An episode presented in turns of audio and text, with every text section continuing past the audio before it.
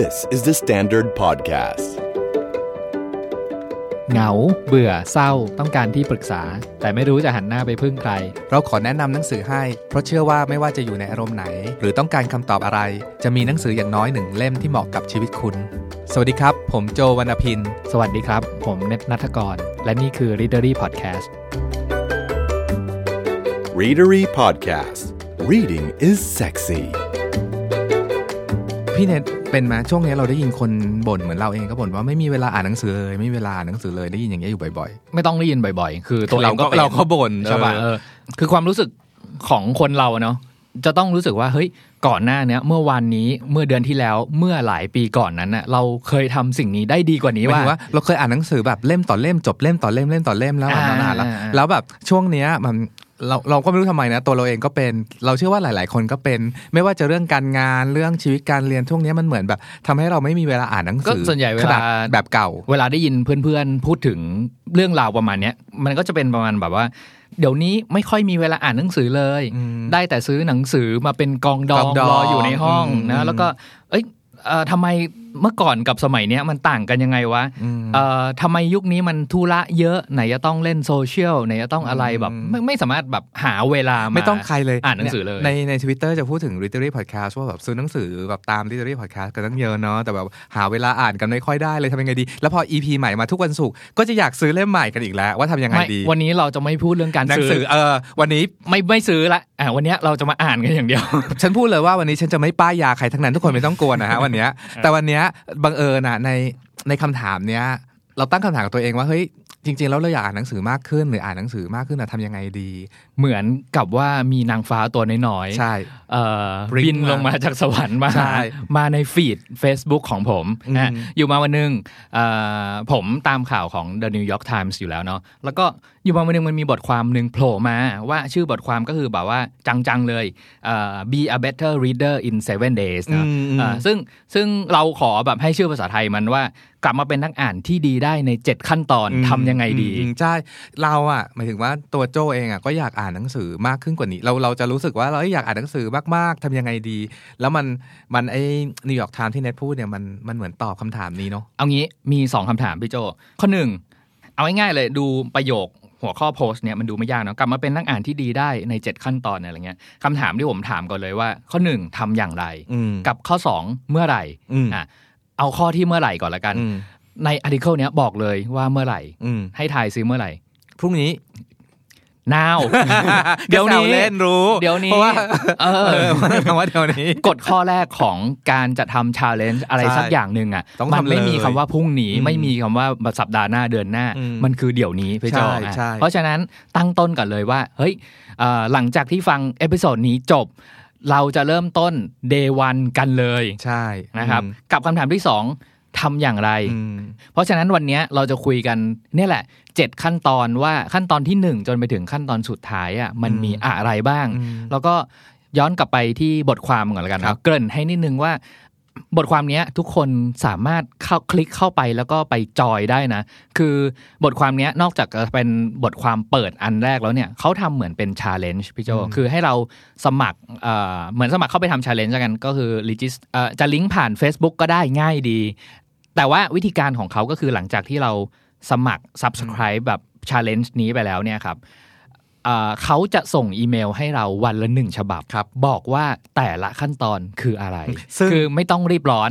ซึ่งพี่เนี่ยพี่โจได้สมัครไปแล้ว แล้วทดลองมาแล้วกัน 7 วันมาถึงวันเนี้ยอืมแต่ถ้าใครขี้เกียจเดี๋ยววันนี้เราแฮกให้เลยเราจะบอกว่าวิธีเจ็ดขั้นตอนคืออะไร แต่ยังไงก็ตามก็ยังอยากให้ทุกคนใช่สมัครไปลองเะไปลองมันดีมันดีอะเราฟังไปแล้ววันเนี้ยเราจะรู้ได้ว่า 7 ขั้นตอนคืออะไร แต่ว่า บทความแล้วก็ challenge เนี่ยเขาอยากเขาเขาคงเหมือนให้เราแบบว่า อดทนกับมันนิดนึงใช่ขอเวลา 7 วันเนาะแล้วเราจะทำให้คุณกลับมาเป็นนักอ่านที่ดีได้อย่างไรพฤติกรรม การอืมใส่ระยะเวลาลงไปอะครับอืมอืมเอามาเข้าเรื่องกันเลยดีกว่าว่าแบบว่าเจ็ดขั้นตอนนี้มีอะไรบ้าง เพราะแบบมีเรื่องอยากจะพูดถึงเยอะมากเลยอะจดหมายจากนิวยอร์กไทมส์ฉบับที่หนึ่งอืมอะขั้นแรกคือการเลือกหนังสืออืมมันคือ ขั้นตอนแรกเลยพี่โจก่อนที่เราจะทำอะไรก็ตามอะคือต้องเลือกของที่มันใช่ก่อน ก็เหมือนเลือกคนที่ใช่นั่นแหละ เออ คือถ้าคนที่ไม่ใช่อะเราจะไปต่อไหมใช่ไม่ต่อสิเออมหนังสือก็เหมือนกันใช่ครับครับ คือข้อแรกเลยเนี่ยคือเลือกหนังสือที่ใช่อืม choose the right book การเลือกหนังสือที่ใช่เนี่ยพี่โจง่าย ๆเลย ตั้งคำถามก่อนว่าหนังสือที่ใช่สำหรับเราอะมันคือหนังสืออะไรวะ คือมันแบ่งเป็นสองหมวดง่ายอืมๆก็คือแบบหนังสือฝั่งแบบว่าอ่าสนุกสนานบันเทิงเนาะ กับ for pleasure สำหรับที่เราเรียกเองอะโจเรียกว่าเป็น for pleasure กับอีอืกมแบบก็คือ แบบเพื่อความรู้เพื่อการ educate อะไรเราบางอย่างอะไรอย่างเงี้ยอืมคือก็เลือกอารมณ์นั่นแหละว่าเราอยู่อารมณ์ไหนก่อน หรือตั้งคำถามง่ายๆว่าแบบเฮ้ยหนังสือที่จะเลือกเนี้ยเลือกเพื่ออยากหลบหนีไปจากชีวิตประจำวันชีวิตจริงไหมอืมใช่ปะมันก็จะมีหนังสือที่ตอบโจทย์นี้อยู่อ่าถ้าผมอะถ้าถ้าถ้าผมอยากได้หนังสือ ประมาณเนี้ยว่าแบบเฮ้ยอยากหลุดออกจากโลกที่มันวุ่นวายในในหน้าที่การงานนิดนึงอะไรเงี้ยขออ่านนิยายสนุกสนุกที่จมอยู่ในเรื่องนั้นแบบสัก สองสามวันได้ไหม ซึ่งของพี่เนทเดาว่าต้องเป็นนิยายประมาณนิยายฆาตกรรมเนาะอ่าสตีเฟนคิงมาซีเวนคิงอะไรอย่างเงี้ยเออสำหรับของเราก็เป็นนิยายกำลังภายในต่าง ๆ มันเหมือนได้หนีจริงได้หนีจริงไปบ้างะไหรือเงี้ยถ้าแบบมีเวลาอยากอ่านชังอัน12ชั่วยามใช่สามเล่มอะไรเงี้ยเออว่ากำลังแบบติดซีรีส์อยู่เใช่ใช่มันมันไม่เป็นไรนะที่พูดพูดเนี่ยคือมันไม่เป็นไรที่เราจะเลือกหนังสือตามอารมณ์ว่าเป็นอารมณ์แบบว่า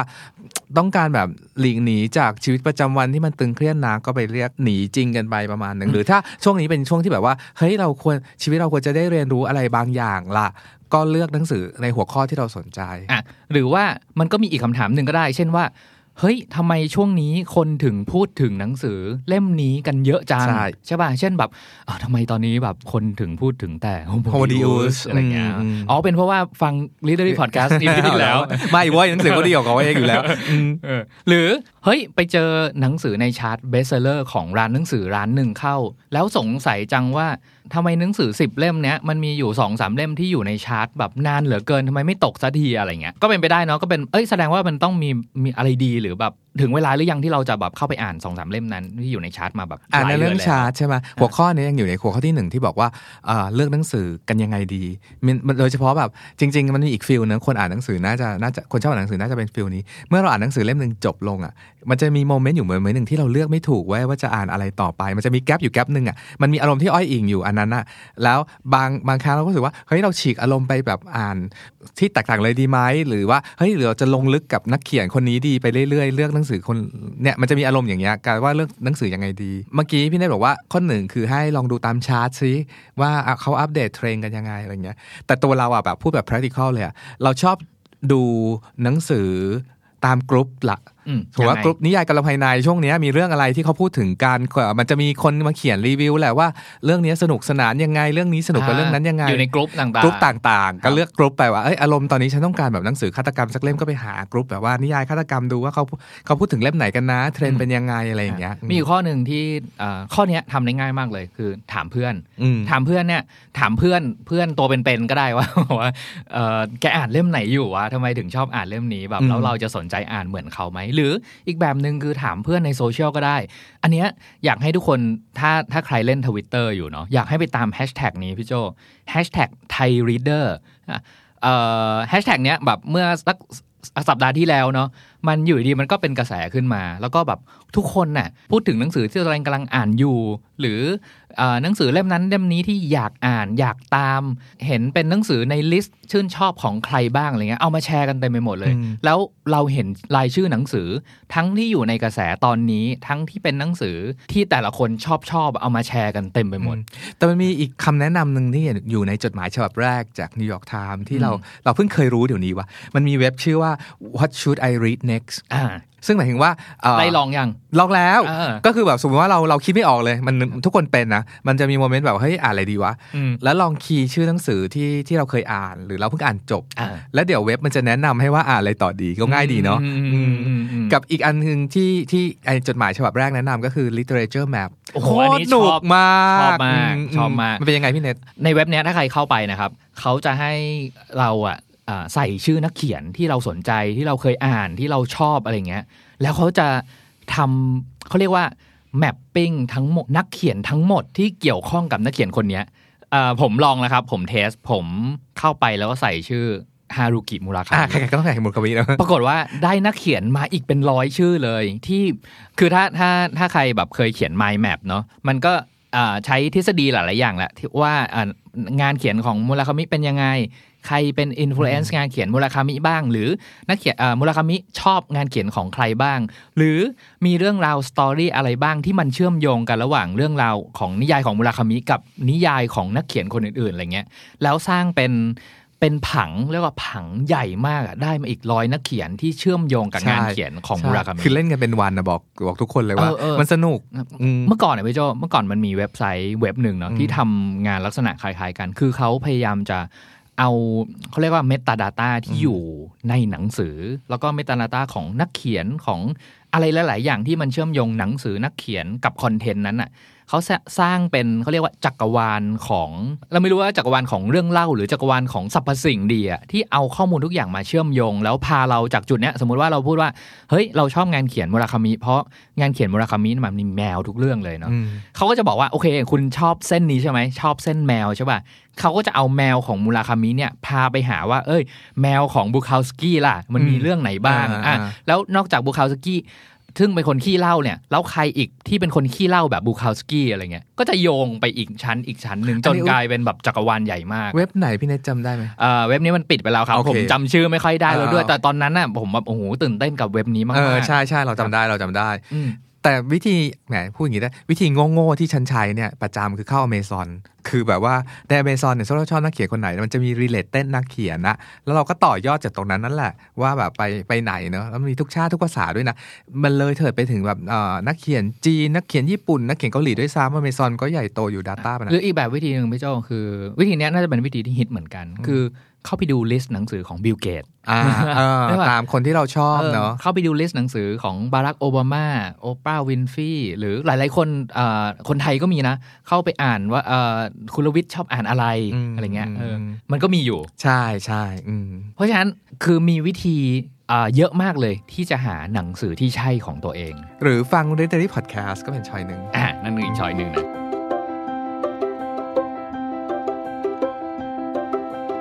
มาข้อที่ 2 ขั้นตอนที่ 2 เลยพี่โจ ขั้นตอนที่ 2เขาบอกว่า make a reading plan หรือวางแผนการอ่านนิดนึงใช่ปะเขาบอกว่า เปอร์เซ็นต์ของการทำอะไรสักอย่างให้สำเร็จเนี่ย การเขียนแผนออกมาชัดๆอะ มันมีโอกาสที่จะสำเร็จมากกว่าการ ฟุ้งๆอยู่ในหัว เฮ้ยไอ้เรื่องนี้ไม่ใช่เรื่องเล่นๆเนาะเอาพูดอ่ากลับไปย้อนที่จุดประสงค์เราเนะว่าเราอยากอ่านหนังสือมากขึ้น หรือใช้ชีวิตในในการอ่านหนังสือ กลับมาเป็นระจำวันักอ่านกลับไปเป็นนักอ่านที่ที่ดีดีกครั้งหนึ่งอยากทำอย่างไร หลายๆ ข้อก็ก็เรื่องหนึ่งก็ทำอยู่แต่วางแผนเนี่ยในนิวยอร์กไทม์พูดเรื่องนี้ได้ดีมากการวางแผนเนี่ยไม่ใช่แค่การวาง schedule นะว่าจะอ่านทุ่มหนึ่งถึงสามทุ่มฉันจะอ่านหนังสืออะไรเงี้ยเอ่อเรื่อง schedule ดีมีก็จะจริง ๆ แล้วมีแล้วช่วย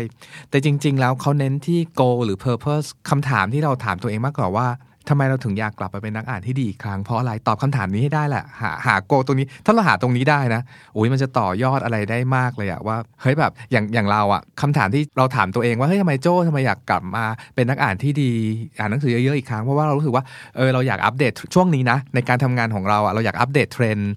โลกเทรนด์ของสังคม หรือว่าพฤติกรรมผู้บริโภคต่างๆนานาจากโจทย์ตรงเนี้ยที่มันค่อนข้างเฉพาะเจาะจงเลยเนาะเราก็จะเลือกหนังสือได้ว่าเออช่วงนี้อ่านอย่างนี้อย่างนี้อย่างนี้นะอะไรเงี้ย ของผมเอางี้เอางี้ดีกว่า ผมอยากให้ทุกคนเอาเครื่องคิดเลขขึ้นมาอืมอะผมจะชวนแบบว่าคำนวณอะไรนิดหน่อือยมอืมอืมสมมุตินะครับ สมมุติว่าเราอ่านหนังสือได้ชั่วโมงละ 50 นะ อันนี้คือ average ของคนทั่วไปเลยเนาะคนไทยด้วย ประมาณ 1 ชั่วโมงอะจะได้ประมาณ 50 หน้าเนี่ยแหละลองลองคิดว่าหนังสือเล่มหนึ่งที่หนาประมาณสัก 200 หน้าแล้วกัน เราจะใช้เวลาอ่าน 1 เล่มอะ4ชั่วโมงอืมถูกไหม สมมติตั้งเป้าง่ายๆเลยว่า เฮ้ย ปีเนี้ยอยากอ่านหนังสือให้ได้ร้อยเล่มว่ะอืมดูมันยากยากๆเนาะสำหรับคนที่แบบว่าเอ้ยแบบไม่มีเวลาอ่านหนังสืออะไรเงี้ยหนึ่งร้อยเล่มเนี่ยคูณจำนวนชั่วโมงแล้วกันแล้วเมื่อกี้เราบอกว่าหนึ่งเล่มเนี่ยเราใช้เวลาอ่านประมาณสี่ชั่วโมง แปลว่าหนึ่งร้อยเล่มเนี้ยจะใช้เวลาประมาณสี่ร้อยชั่วโมงอืมถูกไหมครับ ผมอยากให้เทียบกับสถิติตัวนี้แล้วกันว่าเอ่อสถิติของของพวกเราเนี่ยเราใช้เวลาอยู่บนโซเชียลมีเดียประมาณปีละ608ชั่วโมงโอ้โหเราใช้เวลา ดูทีวีทั้งแบบทีทีวีเครื่องกับทีวีออนไลน์เนี่ยประมาณ 1,642 ชั่วโมงต่อปี พี่โจ้มีเวลา 400 ชั่วโมงให้ผมไหมครับสำหรับเออการอ่านหนังสือเออเออเออมันดูไม่ยากเนาะดูไม่ยากแต่ว่าจริง ๆ มันคือหลักการง่าย ๆ ก็คือแบบหาเขาเรียกว่าหั่นเวลาในแต่ละนาทีแต่ละชั่วโมงของเราให้เป็นอืมแล้วหาช่วงเวลาที่แบบเราใช้ไปในสิ่งที่แบบว่า เอ้ย จริง ๆ ดูทีวีปีละ พันหกร้อยชั่วโมงเนี่ยมันเยอะนะ แต่เรื่องประเด็นเนี้ยทั้งหนังสือที่เราอ่านหลาย ๆ เล่มพูดถึงเรื่องแบบว่าเออเขาเรียกอะไรนะ time management ในโลกยุคปัจจุบันนะมันคือพูดง่าย ๆ คือแบ่งสล็อตเวลาให้สั้นลงอืมเมื่อก่อนเนี้ยเราอาจจะหรือในคัล endar เรามันเป็นรายชั่วโมงเนาะแต่จริง ๆ มันซอยให้เป็นราย 15 นาทีได้นะเอออืมแล้วใน 15 นาทีทำอะไรได้บ้างหนึ่งในนั้นอะถ้าเราชอบอยากอ่านหนังสือก็ลองแบ่งเวลาสัก 15 นาทีต่อวันลองลองอ่านดูอืมอืมกับอีกอย่างหนึ่งอะพี่โจอะนอกจากการการดูเวลาการอ่านแล้วเนี่ยคือย้อนกลับไปเนาะว่าการวางแผนนะ อาจจะเป็นการวางแผนแบบทำ challenge ก็ได้ อย่างเช่นแบบว่าหลาย ๆ คนอาจจะเคยทำ challenge บน Goodreads อะไรเงี้ยว่าปีเนี้ยเราจะอ่านหนังสือให้ได้กี่เล่ม แล้วก็มีตัว tracking ไว้ว่าตอนนี้อ่านไปแล้วกี่เล่มเหลืออีกเท่าไหร่เหมือนแบบตั้ง goal แล้วก็อัปเดตระยะทางของเรานิดนึงว่าตอนนี้ไปถึงไหนแล้วอืมอืมใช่ป่ะเออแต่แต่ว่าจริง ๆ ข้อ 2 ข้อเนี้ยเราพูดถึงการอ่านหนังสือแบบแค่เล่มเดียวอะว่าเฮ้ยจะดีไซน์เวลายังไงจะวางแผนยังไงอืมพูดถึงวางแผนมันเอาแบบของจริงเลยอะเออนอกจากวางแผนว่าปีนี้เราจะอ่านกี่เล่มแล้วนะ เรารู้สึกว่ากับโจ้นะ มันใหญ่โตเกินที่เราจะแฮนเดิลไหวอะโจ้อะใช้วิธีอย่างนี้เว้ยเราใช้วิธีว่าอย่างน้อย วันหนึ่งเราอยากอ่านหนังสือให้ได้ประมาณ 50 หน้า คือเรานับใช้วิธีนับหน้าเอา เราไม่ได้จำเวลาเกี่ยกี่ชั่วโมงจะทั้งวันเนี้ยสมมติพรุ่งเนี้ย ฉันจะต้องอ่านให้ได้ 50 หน้าทำยังไง คือเรารู้เรารู้เขาเรียกอะไรนะ ความสามารถในการอ่านของเราเนี่ยต้องยอมรับว่าเราทำงานในสายหนังสือเนาะเราถ้าเป็นหนังสือที่เราใช้ทำงานจริง ๆ หรือว่าเราอยากอ่านเพื่อมาทำงานเนี่ยเราอ่านได้สปีดประมาณวันละ 200 หน้า แต่ถ้าเป็นหนังสือแบบอ่านเล่นอ่านเพลินๆเนี่ยวันละร้อยหน้าเราอ่านได้ ดังนั้นในการกำหนดวางแผนของเราเราเลือกแบบเราสบายสุดก่อนคือ 50 หน้าแต่มันก็มีวันที่เขาเรียกอะไรชีตเดย์เหมือนเราออกกำลังกายอะมันมีวันที่เราเหนื่อยจากการทำงานมาก ๆ หรือแบบว่า หรือว่าแบบมีอารมณ์ เครียดซึมเศร้าอะไร whatever เหมือนคนเราก็มีเนาะมันก็อ่านจะอ่านได้แค่ประมาณ 3-10ถึง10หน้าก็ได้ก็ไม่เป็นไรไม่เป็นไร แต่ว่าตั้งเป้าตัวเลขจำนวนหนึ่งที่คุณคิดว่าแต่ละคนเหมาะสมอะอาจจะแค่ 20 หน้าหรือ 10 หน้าก็ได้เลยอะมีข้อหนึ่งที่สำคัญมากๆ ในขั้นตอนการวางแผน แล้วก็ลองอ่านลองไปได้แบบเรื่อยๆอะไรเงี้ยข้อนี้ยสำคัญมากอ่าในขั้นตอนวางแผนเนาะเขาบอกว่าอนุญาตให้คุณไม่อ่านหนังสือเล่มนั้นต่อก็ได้ อืมอันนี้สำคัญนะเออสำคัญเนาะเออคือมันเหมือนเหมือนสมมติว่าเราตั้งเว้าไว้ว่าแบบเอ้ยหนังสือเล่มเนี้ยฉันจะอ่านมันแต่เกิดแบบอ่านไปแล้วแบบสิบยี่สิบเนี่ยแล้วมันไม่ใช่อะไรเงี้ยอืมเราก็ไม่ควรฝืนใช่ป่ะใช่ข้อแรกเขาบอกแล้วไงว่า ให้หาหนังสือที่ใช่ ข้อ 2 คืออะถ้าลองแล้วอะแล้วมันไม่ใช่อะอืมอนุญาตให้ตัวเองบอกลามันได้อืมใช่ป่ะแล้วไปหาหนังสือเล่มใหม่ มันจะได้แบบเอ้ย keep going แบบไปต่อไปต่ออมไม่งั้นเราจะแบบเฮ้ยรู้สึกเหนื่อยแบบทรมานไม่เอาแล้วอะไรเงี้ยมันอืมมันไม่ได้หมายความว่าเราจะล้มแพลนของเราทั้งหมด เราแค่แบบเฮ้ยย้อนกลับไปข้อหนึ่ง ใช่ มันไม่เป็นใช่ไรอ่าคือก็เหมือนเลือกคู่นั่นแหละ ถ้ามันไม่ใช่ก็คือไม่ใช่อะเออก็จะเดี๋ยวฝืนค่อยต่อทำไมเออไม่ต้องฝืนใช่ไหมแต่นี่ขอแนะนำอีกนิดนึงนะเราคิดว่าอันนี้มีประโยชน์เพราะเราใช้แล้วเรามีประโยชน์คือ สิ่งที่เราใช้มีมีสามสิ่งหนึ่งคือที่คั่นหนังสือเนาะสองคือโพสต์อิทสามคือไอ้ปากกาไฮไลท์ไอ้ไฮไลท์นี่ก็รู้อยู่แล้วแหละไว้แบบว่าไฮไลท์เรื่องเกี่ยวแต่โพสต์อิทเนี่ยสำหรับเราเราเวลาเราพูดว่าวันนี้เราตั้งเป้าจะอ่าน 50 หน้า เราจะไปแปะไว้ที่ 50 ข้างหน้าข้างหน้าก่อนอะเออมันจะเห็นว่าไม่ได้เยอะหรอกจริง ๆ แล้วเราอ่านได้ mark milestone เอาไว้ mark ก่อน milestone ก่อนแล้วนี่ก็พิสดารอีกก็คือเลือกโพสต์อิทที่แม่งน่ารักน่ารักอย่างที่ตัวเองชอบอะอืมจะรูปหมาแมวกระบองเพชรอะไรก็ว่าไปอะแล้วมันไอเราจะเห็นว่าไอเส้นทางเดินของหมาตัวเนี้ยมันกระเถิบกระเถิบไปหลังเล่มอะอืมแล้วเราจะรู้สึกดีอืมอืมมาข้อ3พี่โจขั้นตอนที่3เนี่ยเขาบอกว่า read more deeply อ่านให้ลึกขึ้นอืมอ่าไม่ใช่แค่อ่านแบบสกิมผิวๆอะไรอย่างเงี้ยเนาะอืมคืออย่างที่บอกแล้วว่าบางทีอะการกลับมาเป็นนักอ่านที่ดีอีกครั้งหนึ่งเนี่ย บางทีมันอาจจะหมายถึงว่า เฮ้ย ให้เวลากับหนังสือเล่มนั้นน่ะ มากขึ้นอีกนิดนึง แทนที่จะเป็นการอ่านแบบสกิม reading อ่านแบบข้ามๆเอาใจความอย่างเดียว แต่อัธรสหายไป เพราะว่าเราไม่มีเวลาให้มันอืมคืออย่างนี้ไอ้โลกยุคปัจจุบันที่มันเร่งรีบมันสุดท้ายมันก็มาลงที่การอ่านหนังสือแหละ เหมือนอ่านแบบว่าอ่านเอาเรื่องอะพวดพวดพวดพวดพวดพวดแล้วเพื่อที่จะได้ว่าเฮ้ยจะอ่านแบบว่าเล่มนี้จบแล้วอะไรเงี้ย จริง ๆ แล้วมันไม่ได้สำคัญหรอกว่าคุณจะอ่านหนังสือเล่มนี้จบแล้วหรือไม่ไว้เอาไปไว้ไปอวดใน Facebook นะพูดกันตรงๆนะแกไม่ต้องอ่านจนจบก็ได้นะ แกก็อวดได้เลยว่าแกอ่านหนังสือจบแล้วถูกปะอืมแต่จริง ๆ แล้วการอ่านแบบแบบเอ่อไม่เร่งรีบอย่างที่พี่เนทว่าเนี่ยมันคือให้อ่านเพื่อจะได้แบบว่าซึมซับ ความต่างๆ ในหนังสือเช่น ถ้าเป็นเรื่องความรู้ก็ได้ซึมซับได้คิดไประหว่างบรรทัด หรือถ้าเป็นเรื่องวรรณกรรมก็ได้ซึมซับความงดงาม ศิลปะของการเล่าเรื่องนู่นนี่นั่นเข้าไปด้วยอะไรเงี้ยมันเป็นสิ่งที่นิวยอร์กไทม์บอกว่าในวันที่3เนี่ยเฮ้ยแกจำเป็นต้องอ่านหนังสือแบบนี้นะสไตล์แบบว่าอ่านลึกนะขั้นตอนที่3เนี่ยเขามี exercise เลยมี exercise 5ข้อพี่โจข้อแรกนะครับเขาบอกว่าเมื่อไหร่ที่คุณรู้สึกว่าเฮ้ยตอนเนี้ย เรายังติดนิสัยการอ่านแบบสคิม หรือข้ามบางส่วนเพื่อเอาใจความสำคัญเนี่ยเขาบอกว่าหยุดแล้วก็กลับย้อนกลับไปอ่านตั้งแต่เริ่มใหม่ ข้อสองเขาบอกว่าเฮ้ย เอา dictionary เอาพจนานุกรมเนี่ยวางไว้ใกล้ๆนะอืมเพราะอะไรรู้ไหมพี่โจอืมเอ่ออันเนี้ยไม่ใช่แค่อ่านอ่านภาษาอังกฤษอย่างเดียวเนาะอ่านภาษาไทยหนังสือที่มันยากๆ เจอศัพท์ยากๆอะบางทีอะอะถ้าเป็นอ่านแบบอ่านเอาเรื่องอ่านเร็วๆ อ่านเอาแบบ ให้มันพอรู้เรื่องแล้วไถไปต่ออะไรเงี้ย ศัพท์บางศัพท์ที่เราควรจะต้องเฮ้ยเนี่ยเป็นครั้งแรกที่เจอศัพท์คำนี้เนาะแต่แบบละไว้ก่อนไม่ต้องเข้าใจวันนี้ก็ได้อะแต่ว่าบทเรียนข้อเนี้ย exercise เนี้ยเขาบอกว่าเฮ้ยอ่านช้าๆ พยายามทำเข้าใจให้มันลึกซึ้งถ่องแท้มากขึ้น เพราะฉะนั้นเรื่องนี้สำคัญอีกข้อหนึ่งก็คือ ถ้าเจอคำไหนยากอืมๆลองใช้โอกาสเนี้ยเปิดพจนานุกรม แล้วหาความหมายที่แท้จริงของมันว่าคืออะไร อันนี้ใช้ตัวอย่างเลย อันนี้เรื่องจริงเลย โดยเฉพาะหนังสือแปลวรรณกรรม เคล็ดลับคือ อ่านช้าลงแล้วจะอ่านเร็วขึ้น คือวันโดยเฉพาะหนังสือวรรณกรรมนะ อ่านหนังสือแบบสกิมแบบเร็วๆอะสุดท้ายจะอ่านไม่รู้เรื่องอืมสุดท้ายต้องย้อนกลับไปอ่านซ้ำอยู่นั่นแหละแปลเรื่องเรื่องคืออะไรวะ ดังนั้นวิธีการคืออ่านให้ช้าลงเห็นเป็นคำๆให้มากขึ้น แล้วแล้วสุดท้ายไอ้พฤติกรรมที่ฝึกอ่านช้าเนี่ยมันจะค่อย ๆ เร็วขึ้นผีอันเนี้ยผามบอกว่าถ้าใครกำลังอ่านวรรณกรรม แนวกระแสสำนึกอะใช่ โดยเฉพาะกระแสสำนึกนะ โอ้โหเอ่อ ไม่มีทางเลยที่เราจะรู้ทันกระแสสำนึกของนักเขียนนะตอนนั้นนะใช่เออใช่ลองลองให้เวลากลับไปอ่านอีกครั้งหนึ่ง แล้วจะทำความเข้าใจกับ เฮ้ย คนเขียนตอนนั้นเขาคิดอะไรวะ มันเกิดอะไรขึ้นเขาถึงแบบพรั่งพลูกระแสสำนึกออกมาเป็นแบบนั้น อันเนี้ยคืออันที่เวลาคนถามเราว่าหนังสืออ่านยากอ่านไม่รู้เรื่องทำยังไงคำตอบเบสิกเลยนะ อ่านให้ช้าลงอืมนี่คือ exercise ข้อ 3 เลยคครัรับบเขาบอกว่า actively reread อืมก็คือถ้าอ่านไม่เข้าใจในย่อหน้านั้น ย้อนกลับไปอ่านใหม่ทั้งย่อหน้าเลยอืมแล้วก็ถามตัวเองว่าเฮ้ยเฮ้ยเข้าใจมากขึ้นกว่าอ่านครั้งแรกเปล่าวะอืมอืมอืมอืมอืมข้อ4เขาบอกว่า อันนี้อย่างที่พี่โจบอกเลยว่า ให้มีปากกาไฮไลท์หรือโพสต์อิทแปะไว้ด้วย แล้วก็ข้อ5อะหลังจากอ่านแบบเฮ้ยรู้เรื่องว่ะรู้เรื่องมากขึ้น หลังจากที่เราให้เวลากับมันเนาะพยายามสรุปอืม ใช่ป่ะสรุปกับตัวเองก็ได้คือไม่ต้องสรุปให้ใครฟังเนาะสรุปกับตัวเองว่าเฮ้ยย่อหน้าเนี้ยนักเขียนเขาแบบอ๋อต้องการสื่อสารเรื่องนี้ว่าอืมที่เราอ่านพรวดมาตอนแรกเนี่ย เพราะว่าเราลืมสังเกตตรงนี้ไปไงที่เขาแบบ mark เอาไว้ไฮไลท์ไว้ตรงนี้ และข้อ6พี่โจเติมให้นิวยอร์กไทม์ไม่ได้มีนะข้อเอามีเนี้ยเพิ่มคือ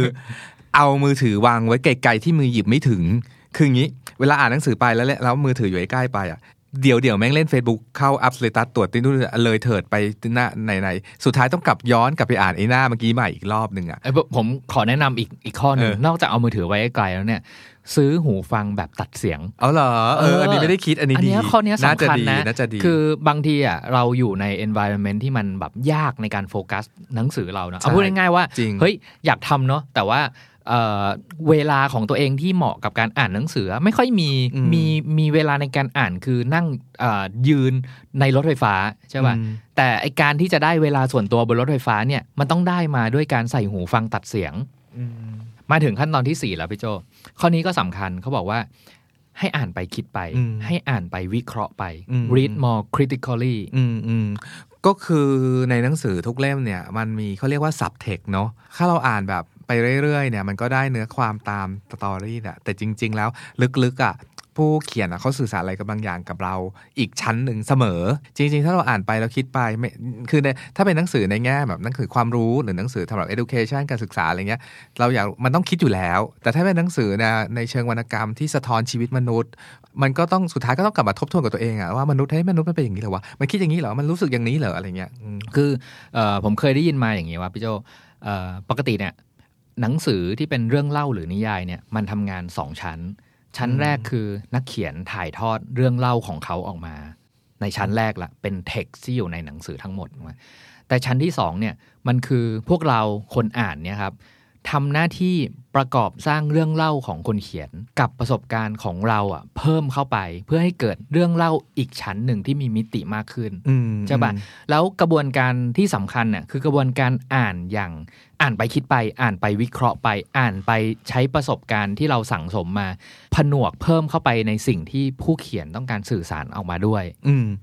ในในแง่เนี้ยอ๋อเราเชื่อว่านะคนนักอ่านหลายๆคนก็อยากเป็นนักเขียนด้วยอยู่ในตัวเนาะ โดยเฉพาะอย่างยิ่งใครที่มีความรู้สึกอย่างเงี้ย ลองอ่านหนังสือแบบที่เราจะเป็นนักเขียนไปด้วย หรือผู้ให้ตรงก็คือ ถ้าเราจะเป็นคนเขียนหนังสือเล่มนี้ หรือเรื่องนี้เนี่ย เราจะทำอย่างไร ลองอ่านด้วยวิธีคิดแบบเนี้ย มันจะเห็นทั้งโครงสร้าง เห็นทั้งเทคนิคแพรวๆของนักเขียนท่านนี้ที่ใช้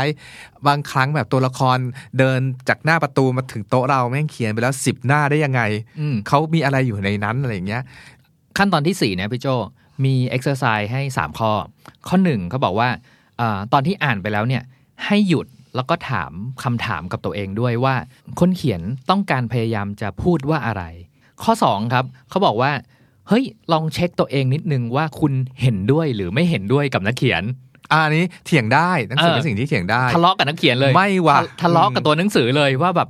อ้าวไม่ใช่อะ สิ่งนี้อืมที่คุณเขียนนะมันไม่ใช่นะ ถ้าเป็นเราเราจะอย่างนั้นอย่างนี้ อืมอืมอืมกับข้อสามเขาบอกว่าให้ดูด้วยว่าแบบ เฮ้ยทำไมเขียนดีสิ่งที่บอกว่าบทเนี้ยนักเขียนคนเนี้ยเขียนดีอะเพราะ paragraph นี้หรือเปล่าวะอะไรเงี้ยบางทีอาจจะเจอเนาะแล้วเจออะอันนี้มุมอันนี้แบบบอกเทคนิคให้สำหรับคนที่อยากเป็นนักเขียนด้วยละกัน การอ่านสำคัญมาก ๆ ตรงที่เราจะได้เจอเทคนิคถ้าเราแบบว่าสังเกตดี ๆ ว่า อันเนี้ยแหละที่เป็นแบบ signature ของคิงว่า อันเนี้ยเป็น signature ของมูราคามิว่าอะไรเงี้ยเคยได้ยินคำนี้ไหมศิลปะในการเขียนมันคือ show, don't tell อืมอืมอืมอืมก็คือแสดงให้แสดงให้รู้ว่าและไอ้ไอ้ไอ้ไอ้แมสเซจที่นักเขียนต้องการจะสื่อสารบางครั้งนอกจากนอกจากจะอยู่ในตัวเรื่องราวแล้วนะ มันอยู่ในเทคนิคการเล่าเรื่องด้วย เช่น แบบเทคนิคการเล่าเรื่องนี้ซ้ำๆซ้ำๆมันสะท้อนถึงอะไรนะ ลองฝึกคิดพวกเนี้ยอีกสิ่งหนึ่งอะถ้าพูดถึงเรื่องเนี้ยสังเกตสิ่งนี้คือคนต้องนึกภาพออกนะ นักเขียนเนี่ยมันเขียนคือผมเปิดคอมปุ๊บเนี่ยเปิดหน้าจะเป็น Microsoft Word หรือเปิดโน้ตอะไรก็แล้วแต่มันเป็นกระดาษเปล่าเนาะอืมตั้งตัวหนังสือทุกตัวเนี่ยมันถูกใส่ลงไปเนาะว่าจะใส่อะไรก็ได้ ดังนั้นไอ้สิ่งที่นักเขียนเขาใส่ลงไปอะมันมีค่ามีมีนิ่งอะไรบางอย่างเสมอ เช่น พระเอกแบบว่าเออหลังจากแบบเอ่อ ทะเลาะกับเจ้านายกลับบ้านแล้วแบบล้างมืออมที่ไปที่อ่างมันทำอะไรก็ได้นะทำไมต้องไปล้างมือไอ้การล้างมือเนี่ยมันเป็นซิมโบลิกหรือเป็นเมตาฟอร์อะไรบางอย่างเพื่อที่จะอธิบายเรื่องราวอืมอืมหรือถ้าผมเดาก็คือเดี๋ยวจะมีหน่วยพิสูจน์ DNA มาตรวจแบบคราบ DNA ที่เหลือในซิงค์มันก็แล้วแต่เรื่องถ้าเป็นเรื่องรักเขาก็อาจจะแบบว่าเอ่อหมายถึงการปลดเปลื้องบาปอะไรบางอย่างก็ได้อะไรอย่างเงี้ย มันมีมันมีอะไร meaning ซ่อนอยู่อีกใช่ชั้นหนึ่งใช่ครับเพราะเป็นศิลปะไงงานเขียนอะ มาถึงขั้นตอนที่5แล้วครับเขาบอกว่าเฮ้ยอย่าหยุดอยู่ที่การอ่าน format เดียว format เดียวหมายถึงว่าเฮ้ยมันไม่ใช่การอ่านไม่ได้อยู่แค่บนหนังสือเล่มอย่างเดียวเนาะมันอาจจะมีแบบเวอร์ชันอีบุ๊กมันอาจจะมีเวอร์ชันอ่านรายตอนออนไลน์เรื่องนี้ถอยบอกเลยเออเพราะว่าฉันพูดเสมอเลยว่าโลกยุคนี้หรือโจ้เนี่ยตอนเนี้ย อ่านหนังสือซื้อหนังสือทีเดียว 4 เวอร์ชันอืมอันแรกคือหนังสือแปลอะพูดถึงหนังสือแปลก่อนเนาะอ่านไปสักพักหนึ่งแบบจนจบแหละก็แบบเฮ้ยอยากอ่านหนังสือภาษาอังกฤษว่ะซื้อหรือซื้อหนังสือภาษาอังกฤษเป็นหนังสือเล่มก่อน เสร็จแล้วแบบว่าอ่านหนังสือเล่มแบบว่าบางทีนอนปิดไฟแล้วอยากอ่านต่อก็อะจิ้มอีบุ๊กเฉยได้อีบุ๊กมาอีกเล่มหนึ่งปิดอีบุ๊กแล้วเอาเสียบหูฟังก่อนนอน อยากได้ audiobook มาต่อ และทั้งหมดเนี้ยมันโดยเฉพาะแบบอะไรที่เป็นดิจิตอลเนี่ยมัน connect กันหมดเลย เช่นเราอ่านอีบุ๊กถึงหน้า 36 เข้าหูฟังปุ๊บแม่งต่อที่หน้า 36 ต่อเลยไง ดังนั้นแบบว่ามันจะมีหลายเวอร์ชันมาก โดยเฉพาะ audiobook เนี่ยนะบางสื่อบางเล่มมี 2 เวอร์ชันด้วยเวอร์ชันแบบว่าเอ่อ literally คือตามตัวอักษรหนังสือตามในหนังสือนะกับอีกแบบแบบ dramatize คือใส่เพลงลงไปเล่าเรื่องใหม่อีกมุมนึงเออโลกยุคเนี้ย อยากอยากพูดถึงอีก mindset หนึ่งก็ได้พี่โจคือการเป็นนักอ่านที่ดีเนี่ยไม่ได้หมายความว่ากลับมาเป็นนักอ่านหนังสือเล่มอย่างเดียวเนาะใช่เออคือสำหรับบางคนน่ะคือแบบว่าเฮ้ยไม่เอาละฉันฉันที่บ้านฉันแบบไม่มีที่เก็บหนังสือเล่มละเพราะฉะนั้นแบบอืมฉันฉันก็จะไม่ซื้อหนังสือเพิ่มก็ก็จะกลายเป็นว่าแบบ เอ้ย เราไม่ได้กลับไปเป็นนักอ่านที่ดีอีกต่อไป มันไม่ได้หมายใช่ว่าอย่างงานเออเออหมายความว่า เอ้ย เปลี่ยนฟอร์แมตอะอาจจะเปลี่ยนแบบร้อยเปอร์เซ็นต์เลยก็ได้นะ เช่นแบบเฮ้ยฉันไม่อ่านหนังสือเล่มละอืมอืมฉันแบบมาอยู่บน e-reader แล้วฉันอ่าน e-book ร้อยเปอร์เซ็นต์ ก็ไม่ได้หมายความว่าคุณจะไม่ได้เป็นนักอ่านที่ดีไม่ได้ใช่ป่ะเออ อ่านอ่านที่ไหนก็ได้ แต่ขอให้แบบมัน keep reading อะนะเออสมมติว่าเราบอกว่าแบบเออฉันเป็นนักอ่านอีบุ๊กละก็จะเจอคลังหนังสืออีกมหาศาลเลยใช่ที่รออยู่ในตลาดอีบุ๊กใช่ใช่แล้วแล้วถ้าใครเข้าร่วมกิจกรรมของนิวยอร์กไทม์มาถึงวันที่ 5 เนี่ยนะมาเขาก็จะแบบแนะนำการอ่าน format นู่นนี่นั่นเนาะลอง scroll down ลงไปถึงข้างล่างๆเลยอะมันจะมีลิงก์บทความไปสู่บทความที่ว่า การฟัง audiobook เนี่ยถือว่าเป็นการอ่านหนังสือหรือไม่ ก็เป็นหัวข้อที่น่าสนใจ สักวันเราจะพูดเรื่อง audiobook อะไรเงี้ยแต่ว่าใครสนใจลองไปอ่านบทความพวกนั้นดูก่อน กับอีกข้อหนึ่งอันนี้แบบว่าชี้เป้าให้คนแบบสำหรับคนอ่านภาษาอังกฤษแล้วกันอืมว่า มันมีเว็บที่ให้เราดาวน์โหลดฟรีอีบุ๊กเยอะมาก โดยเฉพาะใช่งานดาวอ่า public domain Public domain เนอะอืมอย่าง Project Gutenberg อะไรเงี้ย เป็นหนังสือคลาสสิก Public Domain ทั้งหมดอยู่ที่นั่นอืมนะแถมเขาจะมีอัปเดตให้ตอนปลายปลายปีด้วยว่า เฮ้ย ปีหน้า 2020 เนี่ยจะมีหนังสือคลาสสิกที่ถึงเวลากลายเป็น Public Domain แล้วอีกกี่ title มีเรื่องไหนบ้างอะไรเงี้ยเออในแง่ format เนี่ยมันมีอีกอันหนึ่งที่ในนี้ไม่ได้เขียนแต่ตัวเรารู้สึกเองว่า หนังสือเนี่ยบางครั้งเราซื้อมาแล้ว 10 ปี 20 ปีอะพูดง่ายๆว่ามันเป็นปกเก่า แล้วมันจะมีหนังสือไทยที่ขยันออกหนังสือปกสวยๆกันมาเนาะ ไอ้หนังสือปกสวยๆเนี่ยไม่ต้องรู้สึกผิดเลยนะ ที่เราจะซื้ออีกเล่มหนึ่งที่เหมือนกับอีกเวอร์อีกเล่มหนึ่งที่ปกสวย มันจะกระตุ้นความอยากอ่านของเราได้กลับมาอีกครั้งมากๆ เลยไม่เป็นไรเออมาถึงขั้นตอนที่ 6 แล้วพี่โจ ข้อนี้เขาบอกว่า read more socially ก็คือพยายามอ่านให้ให้ให้กลายเป็นกิจกรรมทางสังคม ผมผมจำได้มีประโยคหนึ่งของอิตาโลคาวิโนเนาะเขาพูดว่าการอ่านของคุณจะไม่เป็นเรื่องโดดเดี่ยวอีกต่อไป หมเออเออหรือพูดง่ายๆคืออย่าอ่านหนังสือคนเดียวอย่าอ่านหนังสือคนเดียวงงไหมเออเราจะรู้สึกว่าการอ่านเป็นกิจกรรมคนเดียว แต่จริงๆไม่จำเป็น เอาพูดง่ายๆก็ได้ว่า เฮ้ย เราใช้ Facebook แล้วก็มีเพื่อนที่เป็นนักอ่านอยู่หลาย ๆ คนอ่านเนี่ยง่ายสุดอะมันก็จะเห็นแล้วว่าแบบเพื่อนเราอ่านอะไรอยู่ ไปจอยกรุ๊ปนั้นกรุ๊ปนี้อะ Readerly Podcast ก็มีกรุ๊ปนะครับเออแล้วก็ในนั้นก็จะมีคนมาแนะนำหนังสือแบบทุกวันเต็มไปหมดเลยเออได้เห็นปกหนังสือใหม่เออเห็นป่ะ มันจะอยากอ่านตามหุยเขาอ่านกันอย่างนี้ว่าอยากน่าอ่านเล่มนั้นเล่มนี้ก็น่าอ่านเต็มไปหมดๆเลยอืมอืมกับอีกข้อหนึ่งน่าสนใจเนาะคือ New York Times แนะนำว่าลองไปดูว่านักเขียนที่เราชอบอะมี account บนโซเชียลมีเดียไหมนอกจากนักเขียนแล้วก็คือดาราที่ชอบจะเออจินยองจะ BTS ไปจะตามเขาเนาะแล้วไปแต่มันกด follow Twitter เขาไปตาม Facebook เขาอะไรเงี้ยหรือคนที่เราชอบนั่นแหละ ลองส่องส่องเขาดูว่าเขาอ่านอะไรแล้วอ่าพนันกับฉันเลยร้อยเปอร์เซ็นเลยนะถ้าคนไหนที่เราชอบอ่านอะไร เราอ่านหนังสือตามเขาแน่เพราะว่าพรุ่งนี้เราอยากมีเรื่องคุยกับเขาๆใช่เลยเออมาข้อสุดท้ายละเขาบอกว่าขั้นตอนที่ 7 ก็คือ enhance your post book experience หนังสือจบ คนไม่จบอืมเออคือหนังสือจบอะมันไม่ใช่ว่าจบแล้วจริง ๆ แล้วมันเอาจริง ๆ ความรู้สึกของคนอ่านหนังสือเวลาอ่านหนังสือจบหนึ่งเล่มอะมันมีความรู้สึกอ้อยอิงหรือมีความพูดง่ายๆว่าอยากเมาส์กับใครบางคนแหละว่าเฮ้ยแบบว่าเฮ้ยกูชอบเอาง่าย ๆ เลยนะแกฉันชอบมากเลยว่าเล่มนี้มันสนุกมากอืมไม่รู้จะพูดกับใครอะส่วนใหญ่เวลาผมทำไงรู้ไหมอืมอ่านหนังสือจบปุ๊บโพสเฟซบุ๊กก่อนอืมว่าโอเคเฮ้ยอ่านหนังสือเล่มนี้จบละอืมอะคือถ้ายังแบบยังตกตะกอนไม่ได้ว่าจะเขียนว่าอะไรก็คือบอกว่ารู้สึก accomplish แบบว่า finish ละหนึ่งเล่มเหมือนเข้าเส้นชัยเหมือนใช่อ่าวิ่งมาราธอนแล้วเข้าเส้นชัยต้องโพสโพสเฟซบุ๊กบอกเพื่อนอะไรเงี้ยใช่เหมือนกันเลยคืออ่านหนังสือจบมันเหมือนการวิ่งแบบมาเรนจ์หนึ่งแล้วรู้สึกว่าฉันอดทนกับสิ่งนี้มาเพื่อถึงหน้าสุดท้ายได้แล้วอะไรเงี้ยอืมพวกเธอจงมาแบบกดไลค์และยินดีกับฉันหน่อยคนแบบว่ามาแสดงความยินดีกับฉันหน่อยเนาะอ่าอ่าแล้วเรารู้สึกว่าเราอะเรามี แบบมีความ privilege บางอย่างว่ารู้สึกดีมากเลยที่ได้ทำพอดแคสต์อย่างเช่นเนาะเราได้อ่าน Homo Deus แล้วอ่านกับเน็ตเงี้ยแล้วตอนจบไหมแบบได้ discuss เรื่อง Homo Deus กันต่ออีกหลายวันมากว่ามันคืออะไรยังไงนะขั้นตอนสุดท้ายเนี่ยมีมีเอ็กซ์ไซส์นิดหน่อยเนาะเขาบอกว่าเฮ้ยลองทำแบบนี้ไหมหลังจากอ่านหนังสือจบแต่ละเล่มเนี่ยลองเขียนบันทึกดูเนี่ยชวนเลยบุ๊กเจอ r n a l เนี่ยเออคือแบบว่าทำไดอารี่เขียนถึงหนังสือที่อ่านกันเนี่ยหรือหรือบุ๊กเจอ r n a l นั่นแหละเอ่อหรือไดอารี่สำหรับคนรักการอ่านอะไรเงี้ยผมก็แนะนำอย่างนี้อืม ไปซื้อสมุดบันทึกเล่มใหม่มาเลย ที่สวยที่สุดเท่าที่คุณต้องการใช่อืมแล้วก็ตั้งชื่อมันเลยว่าแบบตั้งชื่ออะไรก็ได้อ่าบันทึกการอ่านของฉันของปีในปี 2019 แต่เรื่องนี้สะอุ้ยนิดนึงอย่าซื้อเล่มแพงมากแกจะไม่กล้าเขียนเออไดอารี่เนี่ยเออจริง ๆ ซื้อแบบว่าที่เรารู้สึกว่าเราอยากเขียนมันอืผมไปเจอเพื่อนๆเราในทวิตเตอร์คนหนึ่งพี่โจเขาโชว์เอ่อ reading log ของเขา แต่วิธีการของเขาว่าไม่ได้เขียนเป็นบันทึกไดอาอ๋อเหรรี่อนะแล้วทำไงเขาทำเรื่องไง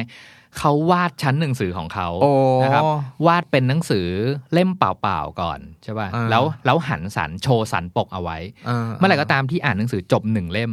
เขาระบายสีหนังสือหนึ่งเล่ม แล้วก็เขียนชื่อหนังสือเอาไว้บนสันปกเจ๋งเยอะแล้วตอนเนี้ยสิผมเข้าไปดูแบบเออเขาจะโชว์โปรเกรสของเขาเรื่อยๆว่าแบบตอนเนี้ยเขาเติมสีมาแล้วกี่เล่มกี่เล่มอืมแล้วก็มีหนังสือชื่อหนังสืออะไรบ้างเนี่ยก็น่าสนใจเป็นวิธีอีกวิธีหนึ่งอันนี้ชวนชวนทำจริง ๆ ในการแบบว่าเขียนเขียนไดอารี่ถึงหนังสือที่เราอ่านจริง ๆ ไม่ต้องเขียนรอจนจบก็ได้นะ เขียนไปประจำวันแหละว่าแบบว่าเฮ้ยอ่านถึงหน้าหน้านี้แล้วทำไมแบบว่าเบื่อว่าไม่อยากอ่านต่อวะหรืออ่านถึงหน้าแล้วสงสัยหยุดไม่ได้พรุ่งนี้แม่งโดนเจ้านายด่าแน่เพราะว่าคิดว่าจะต้องอ่านจนจบถึงเช้าแน่นอนอะไรเงี้ยลองเขียนไดอารี่พวกนี้แหละนอกจากหนังสือที่อ่านจบไปแล้วเนี่ย ลองเขียน journal อีกประเภทหนึ่งก็ได้ คือหรือจริงๆ มันคือ checklist ก็ได้ เขียนว่า เฮ้ย อีก 5 เล่มที่หลังจากจบเล่มนี้อะอยากอ่านเล่มไหนต่อ ใช่ plan ไว้เลย plan ไว้เลยว่าแบบว่าหลังจากจบแล้วอยากเอาหนังสือมาตั้งไว้เลย เอาแบบว่ามารอไว้ใกล้ ๆ เลย หรือถ้ายังไม่ได้ซื้อก็ไปซื้อมาไว้เลยอืมหรือข้อถัดไปเขาบอกว่าพออ่านจบแล้วเนี่ย มันก็ต้องนึกถึงเล่มต่อไปแล้วเนาะ เล่มต่อไปอะ พยายามดูเป็นเล่มที่แบบไม่กล้าอ่าน อยากลองอ่าน ไม่รู้จะเริ่มตอนไหนสักที ก็ตอนเนี้ยแหละที่จะต้องแบบว่า เอ้ย ลองเสี่ยี่ยงภัยหน่อย ลองแบบว่าลองอ่านนักเขียนคนนี้มาแบบหลายเล่มและลองกระโดดไปอีกคนหนึ่งที่แบบมีคนพูดเหลือเกินว่าอ่านยากเข้าใจยากแบบไม่ถึงเวลาถ้าไม่โตพอจะอ่านไม่ได้ ไม่ละตอนนี้คุณพร้อมพร้อมมากๆแล้ว ไอเดียนี้น่าสนใจนะ เพราะว่าแบบขอเอ่อภาษาอังกฤษเพราะว่า mix mix ชองหมายถึงว่า ถ้าเราอ่านเอ่อหนังสือนิยายประมาณอารมณ์นี้หมวดหมู่นี้ นิยายรักอยู่เอ่อจบแล้วเนี่ยลองแบบกระโดดข้ามไปไกลๆอ่านนิยายฆาตกรรมหรืออะไรเงี้ย หรือเอ่อนักเขียนอย่างเฮมิงเวย์ทะเลาะกับเอฟสกอตต์ฟิตซ์เจอรัลด์ยังไง เมื่ออ่านเฮมิงเวย์จบแล้วเราไปอ่านอีกมุมหนึ่งดูดูซิว่าเป็นยังไงบ้างเนี่ยหรืออ่านนิยายที่แบบสาวๆอะเอ่อผู้หญิงนักเขียนผู้หญิงเสร็จลองอ่านกระโดดข้ามไปอ่านนักเขียนชายดูว่าเป็นยังไงอืมหรืออีกแบบหนึ่ง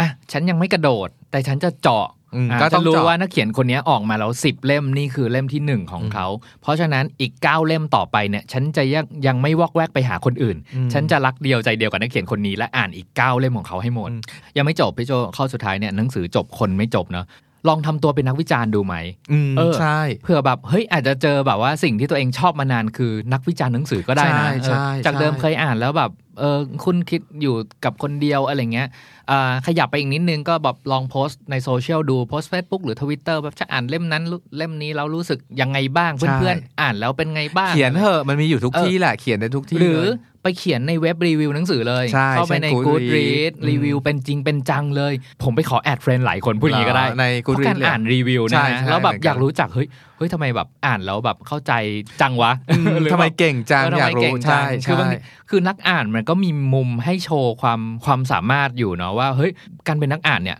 เอ่อเข้าใจรีวิวถ่ายทอดออกมาได้อีกชั้นหนึ่งอะไรเงี้ยหรือการไปอ่านรีวิวคนอื่นแล้วแบบว่าเฮ้ยทำไมมันรู้เรื่องอ่านหนังสือเล่มเดียวกันน่ะทำไมเขาเห็นสิ่งนี้เราไม่เห็นวะเป็นต้นเอ่อเราก็กลับไปอ่านอีกหรือเราก็แบบว่ามาถกเถียงเฮ้ยไม่ใช่ว่ะแกงั้นงี้ไม่แน่นอกจากการเป็นนักอ่านที่ดีแล้วเนี่ยคุณอาจจะกลายไปเป็นนันักกเล่าเขียนเรื่องนักเล่าเรื่องนักวิจารณ์ที่ดีด้วย หมดแล้วอืมเจ็ดขั้นตอนไหนทวนทวนทวนสรุปทั้งหมด 7 ขั้นตอนเลยเนาะขั้นตอนที่ 1 เลือกหนังสือที่ใช่ ขั้นตอนที่ 2 วางแผนซะหน่อยว่าเรากำลังจะอ่านหนังสือด้วยวิธีการยังไง แล้วก็เอ่อสัปดาห์นี้ปีนี้เราจะอ่านหนังสือกี่เล่มจำนวนเท่าไหร่ ขั้นตอนที่ 3 อ่านให้ลึกลงไปอีกชั้นหนึ่ง ให้รู้ว่านักเขียนต้องการถ่ายทอดอะไร เจอความลึกซึ้ง ความสวยงามของภาษาที่อยู่ในนั้น ขั้นตอนที่ 4 ให้คิดด้วยอ่านไปวิเคราะห์ไปคิดไปเนาะว่าแบบเฮ้ยเราเห็นด้วยหรือเปล่าวะถ้าเป็นเราสิ่งเนี้ยเราจะคิดไม่เหมือนคนเขียนไม่คิดไม่เหมือนตัวละครเราจะคิดแบบนี้ว่าใช่ไหมขั้นตอนที่ 5 อย่าติด กับกับ format หนังสือ format เดียว ลองพยายามหนังสือ format อื่น ๆ ด้วย ลองอ่านออนไลน์ดูไหมลองอ่านอีบุ๊กดูไหมหรือใครที่อ่านอีบุ๊กดูอยู่นาน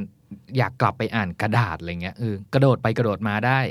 ขั้นตอนที่หกอย่าอ่านคนเดียว หาเพื่อนอ่าน อันเนี้ยเป็นสิ่งที่ดีมากๆ คือหาเพื่อนอ่าน ไม่แน่เพื่อนที่มาอ่านหนังสือด้วยกันน่ะ อาจจะเป็นคนที่อ่านหนังสือกับเราไปทั้งชีวิตก็ได้อืมข้อสุดท้ายหนังสืออ่าน อย่าให้มันจบที่เล่มหนังสืออืมอ่าพยายามต่อยอดอ่าเราคิดอะไร ถ่ายทอดยังไง รีวิวมันได้ไหม คุยกับคนอื่นที่อ่านหนังสือเล่มเดียวกันได้ไหมเจ็ดขั้นตอนง่ายๆเลยพี่โจ ถ้าทำสิ่งเนี้ยลองพยายามทำให้ได้แบบเจ็ดวันแล้วพยายามคิดถึงขั้นตอนทั้งหมดเนี้ยกลับมาเป็นนักอ่านที่ดีได้แน่ๆ เอ้ยจริงนะ มันฟังดูแบบเหมือนซิมเพิลหรือธรรมดามากๆเลยที่พูดเนี้ยแต่เราได้ลองทำแล้วมัน work จริงๆไง แล้วลองเอ่อจะลองกลับมาฟัง Readery Podcast ตอนนี้อีกรอบก็ได้ถ้าคุณอยากอ่านหนังสือ กลับมาอ่านหนังสือเยอะ ๆ ได้อีกครั้งยังไง จริงหรือๆจริง ๆ เราพูดไปทั้งหมดแล้วเนี่ยมันไม่ใช่ขั้นตอนแบบหนึ่งสองสามจงไม่ใช่ทำแบบนี้เนาะเดี๋ยวมันจะแต่วนๆแต่มันเหมือนกับแบบเฮ้ยเราอ่านหนังสือเนี่ยเราอ่านไปทำไม